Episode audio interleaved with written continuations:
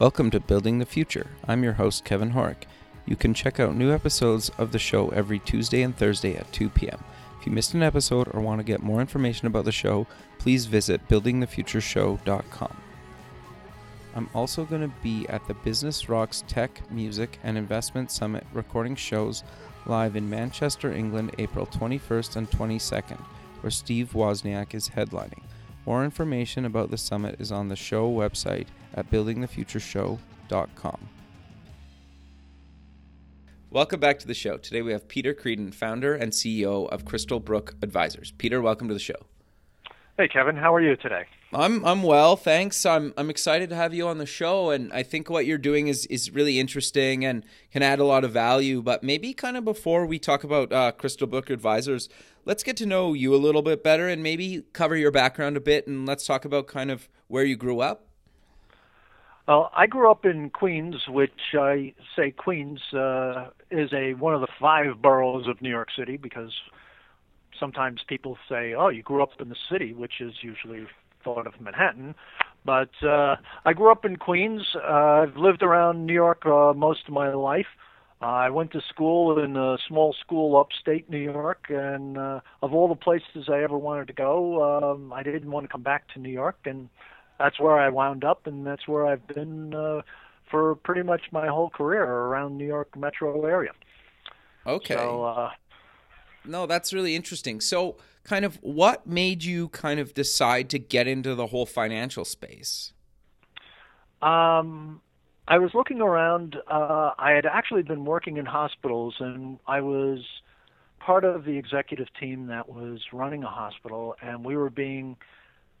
They say merged, but really it was being taken over. And when you're on the uh, lesser side of the merger or the takeover, you're you got to look around and find something else. And I had a choice of either staying in New York and leaving the hospital industry or um, or not. And I decided it was time to jump. Um, I wanted to stay around New York and in New York, and I decided I would do what I really always had liked, which was the financial side, and you know the stocks and the investments. So I looked around. Um, but I knew I didn't want to be just a broker or just sell insurance. Okay. So I was talking to a few people, and they referred me to, you know, the financial planning side and the certified financial planner, and what the planners do, and that really intrigued me, and I liked it, and that's kind of the route that I selected and uh, followed and pursued. Okay, interesting. So, what like just for people that don't really know because I would even consider myself in this space like I have a firm that kind of manages my investments and but I don't even really know much about the entire kind of space or kind of what does that mean to people. So, do you want to maybe kind of give a bit of a overview of kind of what services like somebody that's doing financial planning for you really does for you? Sure. Um, I'll, I'll give you kind of because I'm a certified financial planner, a Okay. CFP. The the designation really is kind of the highest uh, for anyone who's going after a planning designation. Okay. And a CFP takes really before you start working with them, they ask you a ton of questions, have a whole lot of discussion, but what they do is they really look at I call it six different areas that make you up. You know, where are you now? Because if you ask me where do I want to go, oh, I want to be rich and famous. Well, where are you now? Sure. Think of it as think of it as as directions. You're calling me asking me for directions. I can't tell you where to go unless I know where you are. Sure. So you start with your current financial situation, which is, you know, what where are you? Do you have the credit card debts? What's the income? And you you know, if you really are getting a little more elaborate, you can do some of the financial statements like your income and your balance sheets and your statements and so those type of things. So you really get a good overview of where they are, but most people don't need a whole lot of help there, but some really do. And the biggest problem I see is the debt, the credit cards, or particularly as your audience is, is maybe a little younger, and they got huge student debt lo- looming out there. Sure. to the point that it's so significant, it really becomes one of the first issues. Um, and I'll just jump into one story real quickly. Sure. I was dealing with someone who was 40 years old, um, and they got their law degree, but they're 40, and they were wondering why they had no money. Uh, basically, and I said, "Well, do you have student debt?" She says, "Yeah, I have some." They had over hundred thousand dollars of debt. Wow. So what we did is we looked at the things, uh, you know, the different ways how they're paying it. There was refinance, and actually we all were looking at some of the loan forgiveness also. Okay. So, you know, think of it if if they could get some of that taken care of, but really what they wanted me to look at is they've got three children that they're looking at college and they're wondering why they don't have any money. So we tore into all the current situation and we kind of figured out the pieces of the puzzles and gave them a track to run on. But that's just one area. And a lot of people have the debt, but before you kind of venture and say, where am I going, you got to figure out where you are. The next area, which is, you know, you look at the protection needs. Uh, fancy term for, yeah, it's looking at the insurance. But what do you have? You know, what's the most important thing that you have? And it's you.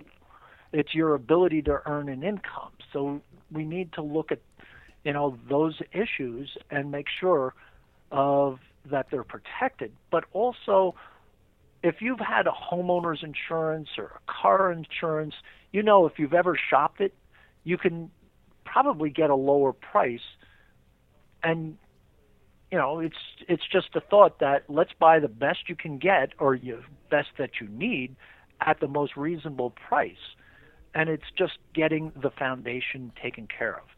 So the you know the current financial situation and the protection needs are just building a, a base or a foundation on what uh, on really what the next step, which is talking about investments. Sure. Investments are really, you know, everyone says, well, where do I start? I can't tell you how many questions I get about where do I start, or if they've been doing it for a while, is it balanced? Well, investments, and we'll go probably into that a lot more later. Sure. But investments is more than just picking a stock. It's more than just picking a bond. It's understanding your tolerance for risk. Where do you want to go? Uh, if you have children, you know, you've got many different goals that you have. And a financial planner always talks about goals or the, something like that because we're always looking at going towards a destination. You know, it's the trip is the fun part, but the destination is where we want to get. We want to make sure there's enough funding for the kids to get through college without getting a huge amount of student debt on there and get an education that gets them going in life. You want to make sure that you can afford, buy a house. You want to make sure that you have the down payment for the house or can afford the car or you can pay uh, buy the home or the second home or have the vacation. That's why when I build a budget, I build in all the fun stuff in it because let's face it, a budget kind of yeah, who fair. wants to do it? exactly. It- yeah. You know, it's kind of like eating sawdust without a glass of water. It's not fun.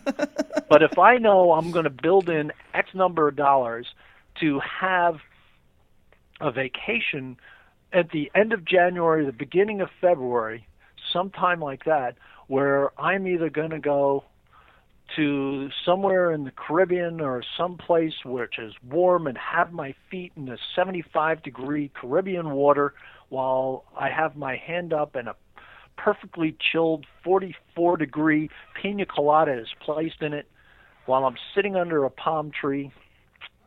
That's as far as I'll go on that one. but that it's kind of an incentive to okay, I'm working towards something to have some fun. Sure. And the fun can be anything from, you know, just having a long weekend with a bunch of people going to your, you know your college football reunion or a football game. You know, it's all it is is just having enough. But when you get the investments, the investments are a means to an end to get you to a destination. Some of them are going to be for short-term goals. Some are going to be for, intermediate for you know a year or two down the road. I'm saving for my vacation to you know be able to go to China and walk the Great Wall of China. Sure. Or I'm saving it to go to Mardi Gras down in New Orleans. Um, whatever it is. But also my long-term goal. Let's get rid of the mortgage. Let's look at retirement. So these investments are different, but they are overlapping into the retirement area. And the retirement area, we'll get into it in a little more detail, but the best thing anybody has is time. Sure. The, no, that makes a lot of sense. Yeah, you know, time is so important when you talk investments.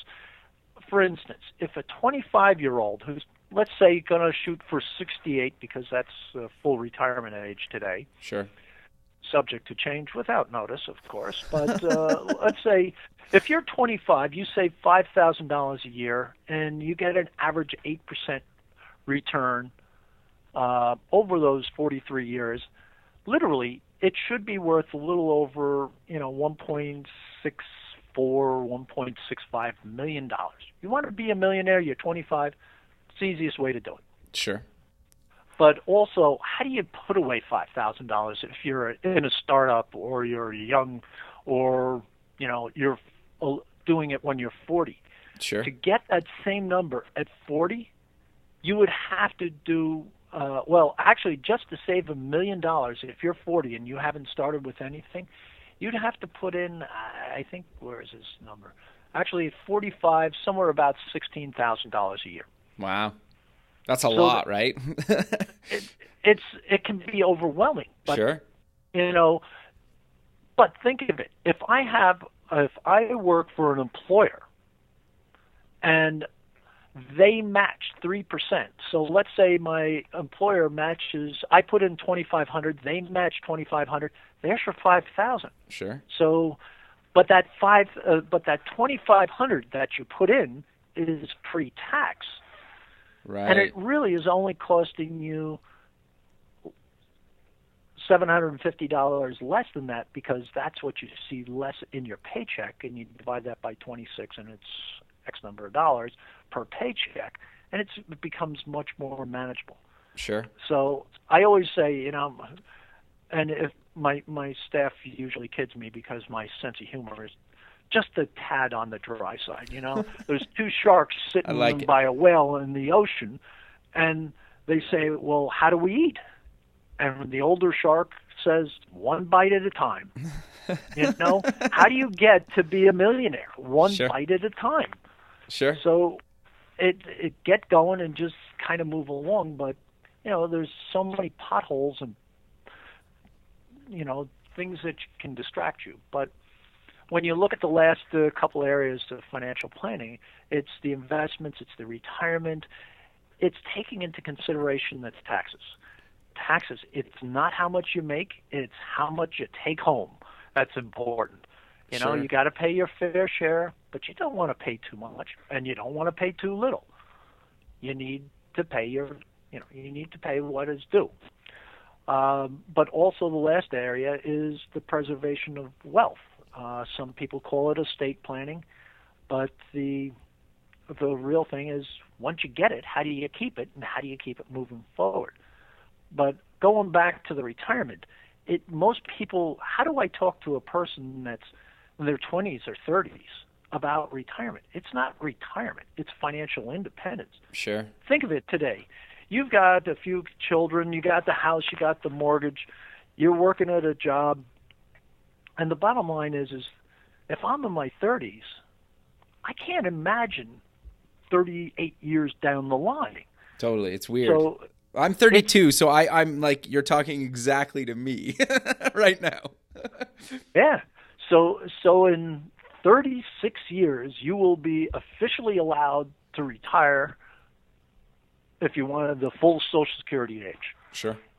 That's a scary number. That's longer than you've been alive. Yep so when I talk to people, particularly younger people, and I really, you know, I do focus a lot of my practice on young entrepreneurs, uh, small business people. It's it's all about financial independence. Sure. Because I love what I do. I don't plan on giving it up unless I can't contribute a positive something positive to someone. Sure. Or I just get too fed up with it. How would you feel today if you had enough money where you could say, you and your family, that's it. I'm getting out. I can live on what I've got. How would that change your thought pattern today about going to work? Sure, You're going to yeah. work because you want to, not because you have to. And you can afford to do what you want. And that to me is financial independence. Yeah, So that- when I- it's interesting. go ahead, please. No, I was just gonna say, like, it reminds me of a piece of advice, and it's kind of semi-related to what you're talking about. Is and it- it's stuck with me for like the last decade. It- And it was a lady that I used to have, like, kind of helping me do some kind of financial planning stuff. She always used to say to me, and I had some like kind of student debt at the time and and whatnot, and she said to me like, "Okay, so and I love my tech gadgets," and and she said to me, she's like, "Okay, so you will shop, you will spend like hours trying to get the best deal on whatever you're looking to buy online. And you will get it shipped to you and maybe you'll even like sometimes you'll maybe get it like wait a couple more days if you can ship it through something else to get it a little bit cheaper. But then you'll put that on your credit card or you'll put that on a line of credit or, or some sort of credit and you'll pay interest on that. And so your good deal isn't really that good of a deal because it actually probably is more money than you would have just even if you bought it at regular price from the highest bidder, right, or online or something. And I, that kind of always resonated with me, right? And so it, it's kind of related to what you're you're kind of talking about, but it was just one of those things that I was like, oh yeah, it got me really kind of thinking about that whole space of like, well, how much am I really do I need something? You know, what's it really kind of costing me? You know, even if I get a really good deal, if I'm putting it on, you know, a credit card or something and paying it off over months, well, that's just kind of you know, I'm not really saving money. It's actually costing me more money than the actual thing's probably even worth. And that gets into the area of what I like to call good debt and bad debt. Sure. Bad debt is, you know, you run up the credit cards and you can't even use the interest rate uh, for a tax deduction. But it's amazing what some of these credit cards uh, are charging. I was I just met with someone and she's in her first year of kind of a startup and she's starting to make money. She's making good money now. Okay. And I said, what she really needed help was just kind of getting things lined up and really kind of so she can get a handle on all the current stuff. And I said, okay, let's look at the credit card debt because she had, you know, thirty thousand dollars worth of student loans. She had some credit card debt, and I looked at the credit card debt, and one credit card had her at twenty nine point ninety nine percent. Wow. I mean, uh, wait a minute. On six thousand dollars, you're you're paying eighteen hundred dollars or hundred and fifty dollars a month before touching any principal. Wow. And she was paying the minimum, so she's she was hardly denting. She kept saying, "I, I just don't seem to see this go down." Sure. And I said, "That's because you're paying th- uh, almost all of it is interest." So all we did is, I had her call the company. Okay. And oh, they said, well, you know, we'll do you a favor and we'll bring it down to 20. Okay. Wait a minute, 20%? Oh, big deal. Now Sure. it's only costing me $100. We went out, got her a different card because, and at the, at a local bank, believe it or not, and she's got 18 months at 0%. Wow. So the so the hundred and fifty dollars a month went on top of what she was paying, and that whole balance is going to be gone in a year. sure. Instead of probably ten years, she'd still have that hanging on. So a lot of what I do is kind of we don't need to radically change anything. It's just fine tuning it. Sure. And, and that's kind of what like really resonated um, with me when you and I kind of spoke um, a while ago and, and kind of why I wanted you have on the show. It's just I, like I'm I'm kind of sick of the people that basically say like you need to rechange your entire life just to like do what you want later on in life. And you know like I don't know if I'm just lazy or I don't care that much or really understand or what my kind of issue with that whole thing is is it's just like if if it's going well and it's kind of manageable I don't really want to drastically change things and maybe I'm scared of change or whatnot and but just like kind of what resonated with me a lot was was just kind of like here's a problem I have and you came up with like basically a simple solution that's not radically life changing. It's like, here you have this card, let's go find you something different. And I think a lot of people and smart people don't even think about these things, right? They're busy, especially if you're doing like a startup or you're running your own business. Even just trying to track down a, a cheaper credit card is time consuming and time you don't want to spend. Well, it's also, we tend not to address a lot of issues because we're all busy. Sure, I exactly. Mean, yeah. We run out it's like it's like the financial world. I run out of money long before I run out of ideas. Sure. But I run out of time usually before things. And you know, most people will look at the interest only interest charges only when they get the bill and then they Sure. say I got to do something about it, but it kind of fades into the background. Or, you know, they may have had a couple blips but what I'm doing with that person is we're we're going to pay this off, and our objective is to raise her credit score. So in the future, if she needs money, because eventually she's going to want to buy someplace or do something else or get a car loan, um, it all it's amazing how if you build your credit history the right way by paying your bills on time and being responsible with your money people will come out of the woodwork trying to give you money. And they're the ones that usually and rarely use it that way.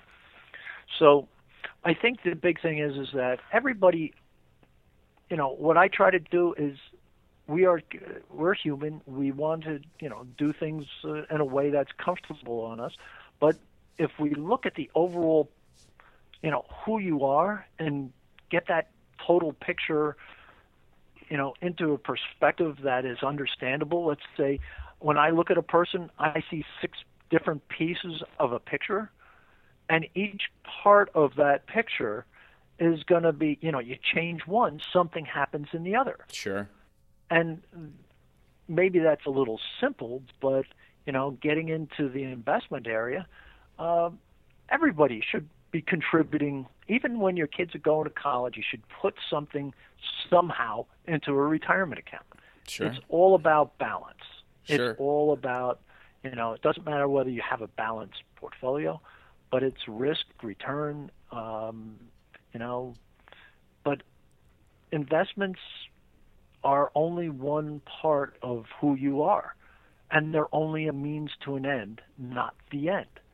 So gauge what you want by your risk tolerance and all those other big things like suitability and all those fancy terms, which means, you know, understand what you want, how you want it, and what you can tolerate to get it. Sure. No, it makes a lot Uh, of sense. So, so you what? know- no, go ahead. Go Sorry. ahead. Go ahead. I was just going to say. So, what kind of made you start um, Crystal Brook Advisors? Is it like, yeah? Let's cover that. I okay, uh, fair question. Uh, what made me start Crystal Brook Advisors? I've worked for the big companies. I've been out on my own, and I've worked uh, for different types of financial organizations. Sure. And I found that one thing in common is, you know, particularly when you're in the big organizations, is they know down to the dollar how much each client should generate for them. Okay. And I, I had a real problem with. I had a boss who said, for every person who sits in front of you, you got to sell them something. Interesting. I hate selling people something. okay. I'd rather fit that piece into the puzzle. That's why I don't do commission business. okay. People work with me on a flat fee, at least on the investments. I can't say I'm a fee only advisor because I do provide the insurance uh, for people also if they want. Right. But what it is is that I work on a flat fee. So I don't have to. I don't have a product line I have to sell. I don't have quotas that I have to sell. Interesting. I don't. What I do is, hey, if you like an index fund, well, let's figure out what it is. Because let's face it, when you take the money off the table and I'm not driving a commission business, what's what's the real focus? It's you. It's your where do you want to go? So, hey, I don't. I don't care whether you want the ETF, the exchange traded fund, or a mutual fund, but you're buying it without a commission.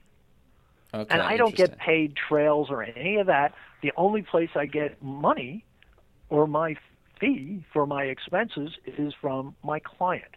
So I disclose that all up front. Get it out of the way. I it's funny. I hate talking about money with, about what I get paid. I don't want to I'm shy, I'm bashful. I don't know. But bottom line is if you get the money off the table quickly and you get the agreement, now what are you focusing on? Okay, let's focus on the debt. Let's focus on the financial independence. Let's talk protection. Sure. And I think that's that's a big part of why people don't do I, I see a ton of people coming and asking questions and they expect me to push a product. And they're surprised when I'll tell them all these different things or uh, you know I, I I talk to them about an ETF my old boss when I used to work in the big company used to have a conniption fit every time I sold them an ETF What's what's an ETF? Just so for people that don't know. Oh, an ETF is an exchange traded fund. It, Okay. it it's a you know, let's say Vanguard, S&P 500. Okay. Um, or the S&P 500 is a benchmark, but the S&P 500 offered by Vanguard is actually a mutual fund, but it's an that acts like kind of like a stock. Uh, but well, I should correct that. An ETF is very similar to a mutual fund, but what it does is that it is an exchange traded fund. So what they do is most of them will buy a basket of stocks, let's say to uh, act like a benchmark. A benchmark is something like the S&P 500 or the Nasdaq 100 or a mid cap, something that is everybody measures a performance to. Okay. And my thought is, hey, if you want the benchmark, buy the benchmark. Sure. Why? And most, oh, and you get into the active versus the passive. Most of the ETFs, exchange traded funds, are are passively managed. Well, okay. okay, passively managed means they they they're not buying and selling on a regular basis. It's professionally managed. The fees are usually very low, um, and what happens is that once a year or so they will go in and they'll trade out the winners, the losers, and rebalance the portfolio to whatever the benchmark is, whatever they're trying to achieve. So what happens in an exchange traded fund then it is different than a mutual fund in that an exchange traded fund you can sell during the day. Oh, okay. So if I have a mutual fund, let's uh, I won't use names, but if I have a mutual fund, a mutual fund normally trades at the end of the day.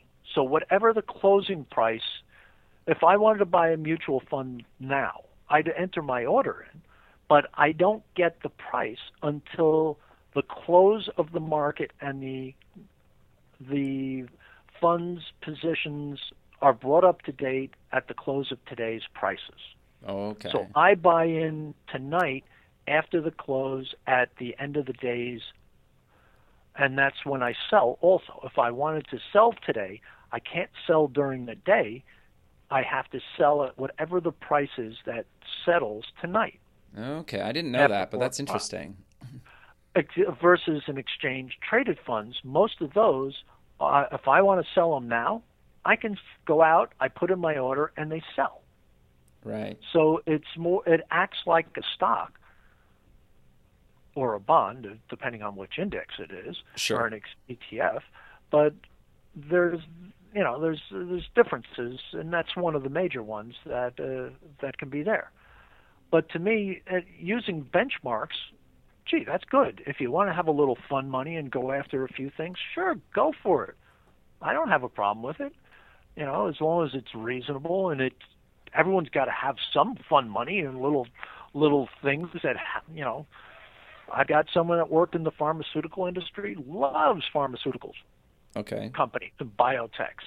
you know, they the people that you know are familiar with an area, they use some of their mad money or discretionary money to kind of play around in that area or buy or sell shares and or mutual funds or whatever else they want, um, because they want to have some fun with it. They, you know, they life is not meant to be dull and boring.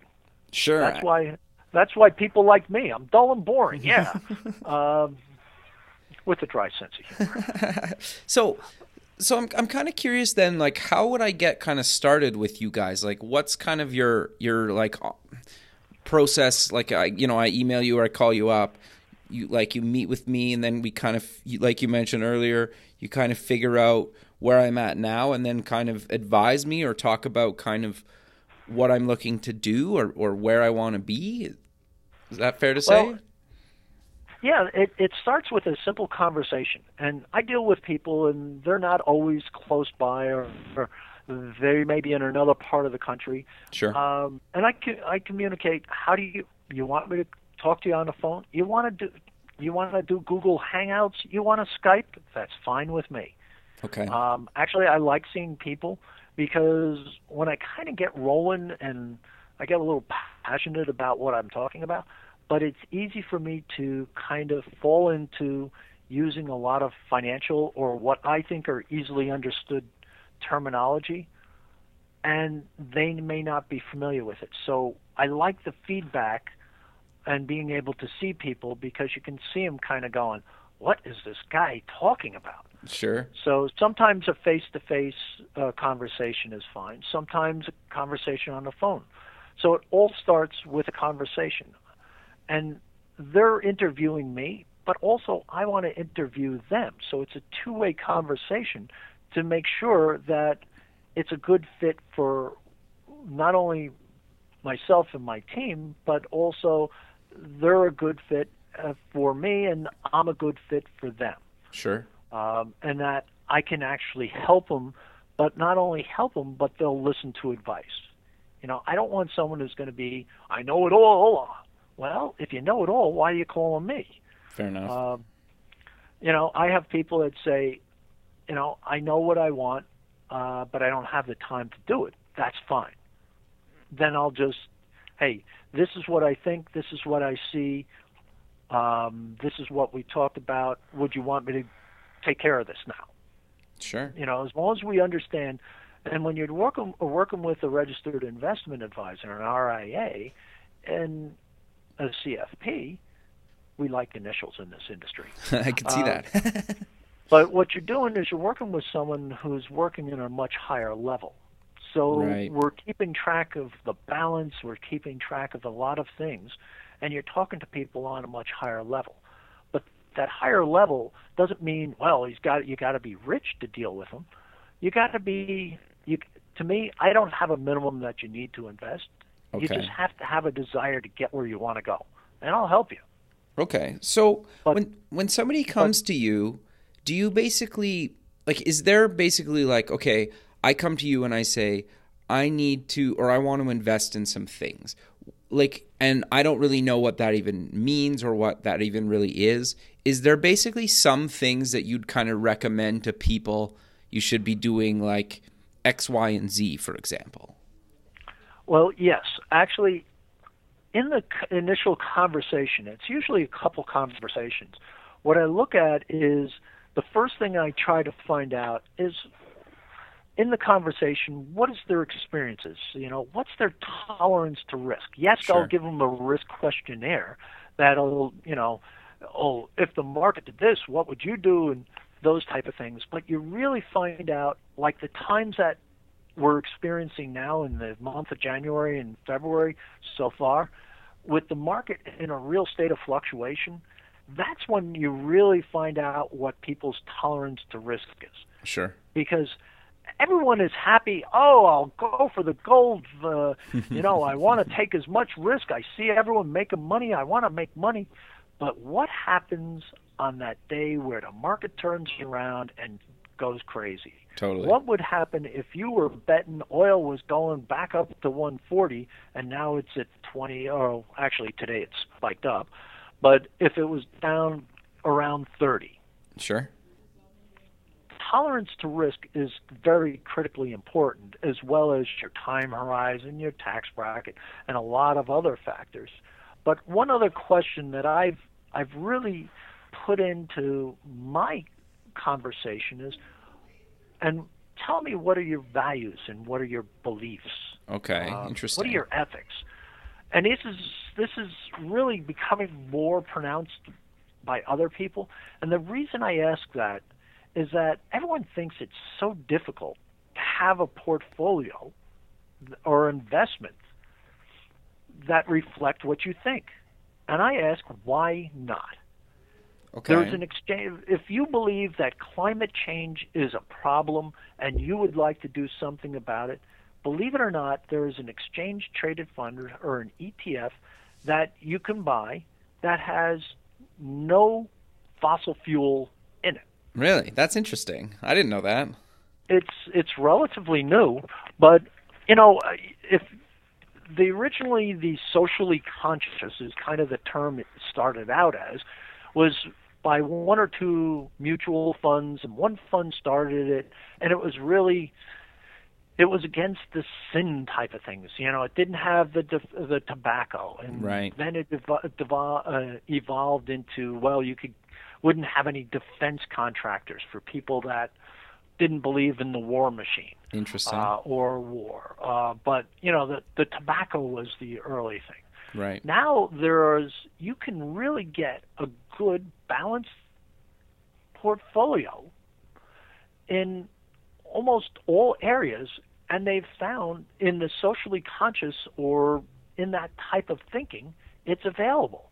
It's much harder work for guys like myself to find it. Sure. But I ask this is that if you're talking that way that you believe in climate change or you have certain religious beliefs or you believe in you know solar and not the pollution or whatever or you're the biggest thing is people who eat organic and don't want the GMOs in their food. Interesting. So you can do that. It just is it's it's not hard, but you can create a portfolio that is customized without great difficulty and easy to understand for yourself. Interesting. And the, and the thing is, is that it doesn't. It's not that hard, but it's can be done and it can be understandable. So the biggest thing I want you to do is take control of your finances, that you understand them. Again, if you have the information, then you're addressing the fear which most people have, which is an unknown. Oh, I don't want to do that. Well, why not? Well, I don't understand it. Is usually the question. Sure. Or it can do this. Yes, it can, but it can also do that. So understanding what you have and how that piece fits into the overall asset allocation, which is a big overused term, which means okay, you we know your risk tolerance is this, which means 40% is going to be in large, reputable companies. Okay, this piece fits into this piece of the puzzle here. So everything that we're doing, you understand, but you understand why. You Right. don't have to know a bond duration is calculated this way. You know, that's for nerds like myself that really kind of live and die on that stuff. But, you know, it's take control with understanding and what you want to do. You know, it's but put what you believe and if you're going to talk it, walk it. Sure. So you have, you know, there's so many different socially conscious, if I can use that term, and now it's socially conscious, governmental um, philosophy, and that's for every age. You can buy that with a minimum of fifty dollars a month, or maybe some of them have a minimum of a hundred or two hundred dollars, right. and that can be readily available. Sure. So they're pretty But- like it's pretty affordable, right, to get into this stuff and then pick something that you're you're passionate about and maybe you'd follow investments better. I know I would if if I was doing that kind of stuff and I probably should be. It's interesting. but it's it's not hard but most people don't know it and Right. most people don't talk about it because people who are just on a commission basis, they're just trying to make a sale. Right. Now that's not condemning the people that are on that side. They they're very good people on that side, but you know, if you've ever worked with a broker, when I talk to a guy, you know, that was selling me a stock, my average conversation was maybe a minute maybe a minute, Sure. 30 seconds to a minute. Sure. Hey, I found this great thing. You want to buy it? It's uh, it looks good. Okay. Exactly. Yeah. But you know, if you're not in a transaction business, uh, it's a lot easier. But also, it's easier if you understand. Hey, we're buying Microsoft or Facebook to fill this part of your puzzle. We're expecting this, and we're going to give it a chance to perform. Sure. But but to me, if you're buying, um, a lot of people say, "Well, I'm afraid of." Well, let's address the fear. What I do is when I buy something, I get a buy-in strategy, Okay. but I also figure out where the exit strategy is. If you have bought, uh, I don't know, you bought an investment today and it went up 25% tomorrow Okay. you want to leave it on the table and see whether it goes up or would you just sell it and take your profit and move on and if it moves back down then you buy more of it. Okay. but the thing is is that you understand if you're dealing with the person who's helping strategize what's the strategy? So if your strategy is well let's say uh, if it goes up 20 or 25 percent we'll talk about selling it and sell it. But where do we sell it if it goes down right. everyone's okay. good at going everyone's good when they're making money Sure. nobody complains oh i made 18% and i wanted 19 they're happy exactly. but the thing is, is that the problem comes on, and particularly with a lot of people, they they don't want to let go. If they're on a piece of paper, they're losing money. Right. I bought I bought uh, Apple at 110 and it's at 94. Oh, I can't do that. Well, if you had set up your original strategy that said, well, if Apple goes up 25%, I'll look at it again. It's one of my core holdings or whatever it is. Sure. And by no means am I recommending any stock because I can't do that. Sure. Um, but now, if you said if it went down 10%, I would have sold it, which means would you or would you have not? I got you. You know, so yeah. you you have your strategy and you say part of what I do is to hold you to your strategy. Okay. Interesting. You know, is it is it worth keeping or do we want to add to the position when it's this low?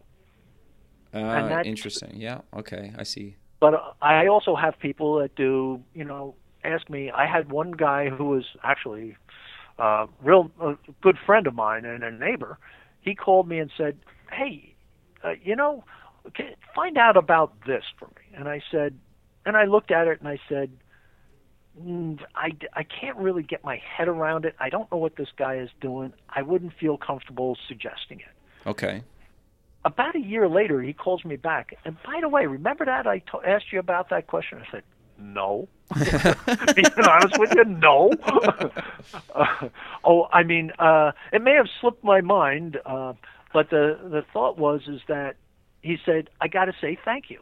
I said, for what? He said, you told me not to do something. I said, okay. And he said that person turned out to be a bit of a fraud. Okay. Interesting. Um, so some people just want me to kind of help them do the due diligence. Let's face it, everyone makes mistakes and everyone likes claiming and, you know, oh, look at this. How many people talk about their mistakes? sure. I'm human. I make my share of mistakes. But if you're looking at a long term or a time horizon and you do your due diligence, you have a better chance of, of starting out. And, you know, this is one thing that I do in talking to people is I want to I want to hear what they have to say. I want to listen to what they're talking about to be able to figure out all those risks in the time and their dreams because if you can think it and you put it in writing, you stand a much better chance. I have a very simple saying that uh, started out as kind of a joke, but it really took off was that if you have a plan and you don't put it in writing, you have a wish. Okay, interesting. You, yeah. You need to you need to have it in writing where not reflect on it every day, but I have, you know, look at it once a year. That's why I have semi-annual or annual reviews. That's why people have the free access. I give them my cell phone number and I say if you got a question, call. Because it's not just what you got, it's giving you the motivation to keep going, to get started, and take action. You know, all these plans are worthless unless you take action. Totally. You got to take action, but the key to it is you got to monitor it. You got to keep keep an eye on it to make sure it's on track. You know, if you thought 10 years ago you would be sitting in that chair talking to some uh, guy, uh, you know, a registered investment advisor in New York, could you ever think of it? I mean, sure, no, totally. You're you're totally right. Like, yeah, the, you're you're hundred percent right. Yeah, that's interesting. My uh, another favorite saying I got: "Life happens." Yep. I mean, I've got one guy who was in Massachusetts, and he's moving to New York but all of a sudden he may get an offer for out in California. So he's not sure where or how or what he's going to do. Sure. And it's it's the that's the fun part of life is you you just you're along and you got to enjoy the ride because you don't get to be 25 or 30 or more than once. It yep. goes fast. So and I and I think that one key thing that if I have to tell someone uh, in your audience, every person, uh, let's say an entrepreneur or a business person, needs four, invi- uh, four advisors. Okay. And those four advisors are you need a good accountant. You need a CPA to keep you going because you got to do the taxes. You got to do your filings. Right.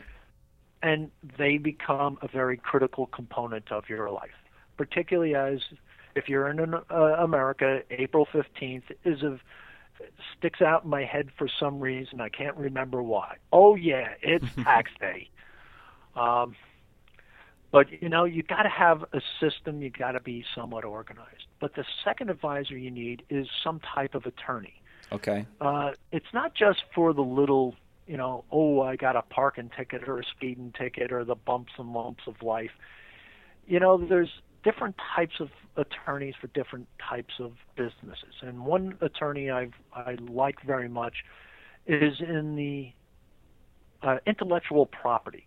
Okay. Very un- because you have you have intellectual property. Believe it or not, you have trademark. You have sayings, but you have your name, and you want to protect your business. You don't want to all of a sudden come up with a business that you find and I had one client that did that. He had a name of a business and it was on the other side of the country they hadn't used it, so he started using it and all of a sudden he was in business for almost 8 years and he gets a letter in the mail. Cease and desist using our name. and there were two unrelated businesses, but basically it went to court and he lost so his business of eight, eight, eight years that he had built from scratch wound up having to change its name because someone else had trademarked it. Sure. No, so that makes a lot of sense. That's good advice. Yeah, but it's you got a trademark, you got a patent, so there's different types of laws, and you know there's a lot of good lawyer jokes, but we won't go there. but the but the third type of advisor is kind of if you're in a business and an entrepreneur is you need your property and casualty guy. You got to get your. Uh, I'm talking to um, a business now, and they've they deal with some food, okay. and so there's a. just think of all the things you've seen in the newspaper about meats or mm-hmm. uh, or coming off the produce in California. You know, and it turns out it was next to a farm. I mean, I don't want to be that guy that has to worry about that at two o'clock in the morning because my product has to be recalled and the FDA is knocking on the door. Totally. Um, so you need that protection, whether it's the home or the car or the liability or the errors and omission. Those people are and the fourth person that you need is a good CFP, certified financial planner, because they're looking at the overall overall situation that you have. And Sure. what they're doing is they're kind of making sure everyone talks to each other. They're, that the information is shared. You know, sometimes the accountants only look from the accounting and saving you money now. Well, sometimes you may want to pay now and not have issues down the line or make more. The particularly comes in handy when you start talking an estate plan. Sure. Gee, you could give away five million dollars to a trust, and the federal government allows you to do it. Uh, the U.S. federal government. Right. So you know, the accountants some uh, sometimes look at their field, and they look at their field from a tax perspective, and that's what they do really well. But sometimes you got to spend a little to make a little more, sure. which is a critical part of the business. But a CFP is the guy who puts those six pictures, uh, six pieces of your picture, and tries to keep them in balance, but also keeps a team of advisors around you, kind of, you know, the, keeping you on track and keeping you going. Because if you if those areas are handled, you're allowed to focus on what you do best, which is your business and your ideas, and move forward. Sure. If I want to be worried about getting all my receipts and putting this and getting my deadlines and spending 20 hours on taxes, can I do it? Yes. Do I want to do it? I'd rather pay my accountant who is better at doing that, my C CPA who is paid to keep up with the nuances of the law and save me money. Sure. I don't want to deal with that IRS letter Sure. or the New York State letter or some other state's letter to me. Sure. Makes So- total sense. I learned in my business because really this is my third business that I've kind of started from scratch. Uh, is that I've learned that I know what my strengths are, Right. I know what my weaknesses are. Which is hugely important. It it really is, and I know what time I've got. Sure. And if I want to be worrying about pencils, or do I want to worry about whether my client's return on investment or preparing for a meeting so I don't sound dumber than I really am, which tends to be real easy, but uh, you know, with you know, I'd rather be doing what I do best, which is meeting with people and guiding them and assisting them. I'm Sure. here to help you uh, get where you want to go. The spotlight isn't on me. The spotlight is on you to get you to the kids through college, to get the mortgage paid off, to live in a warm climate because, or someplace, whatever your dreams are. If you can dream it, you put it in writing, you got a target that you can hit. You don't have a wish. Sure. But the wishes should be put into it. Peter, I love it. Sadly, we're out of time. I, I think that's a great way to end the show, but I think um, let's maybe just cover where people can find you guys online and any other kind of social media links you want to promote. And I'll post these in the show notes as well. Well, uh, you can reach me at, if you have a question, you can always reach me at uh, my email address, which, which is peter at Crystal Brook Advisors, C R Y S T A L B R O O K A D V I S O R S dot com. Um, I have a blog at my website is crystalbrookadvisors.com, and that's Crystal Brook, A D V I S O R S dot com.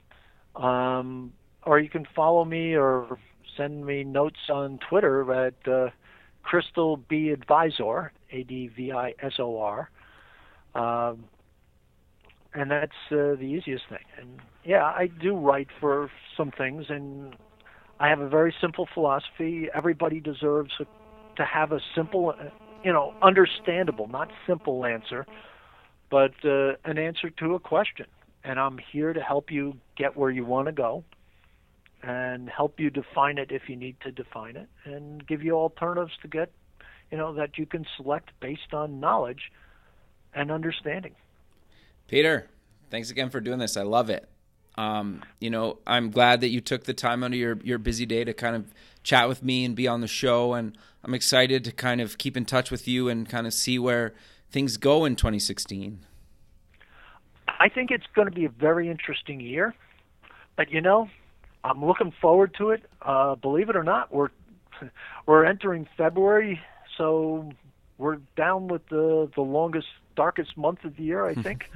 um, I think it's going to be an exciting year. I think it's going to be filled with volatility, but I, you know, I look forward to uh, answering any questions, helping people, and if you've got a few uh, a few questions, feel free to ask me, and uh, we'll let you go on that note, I suppose.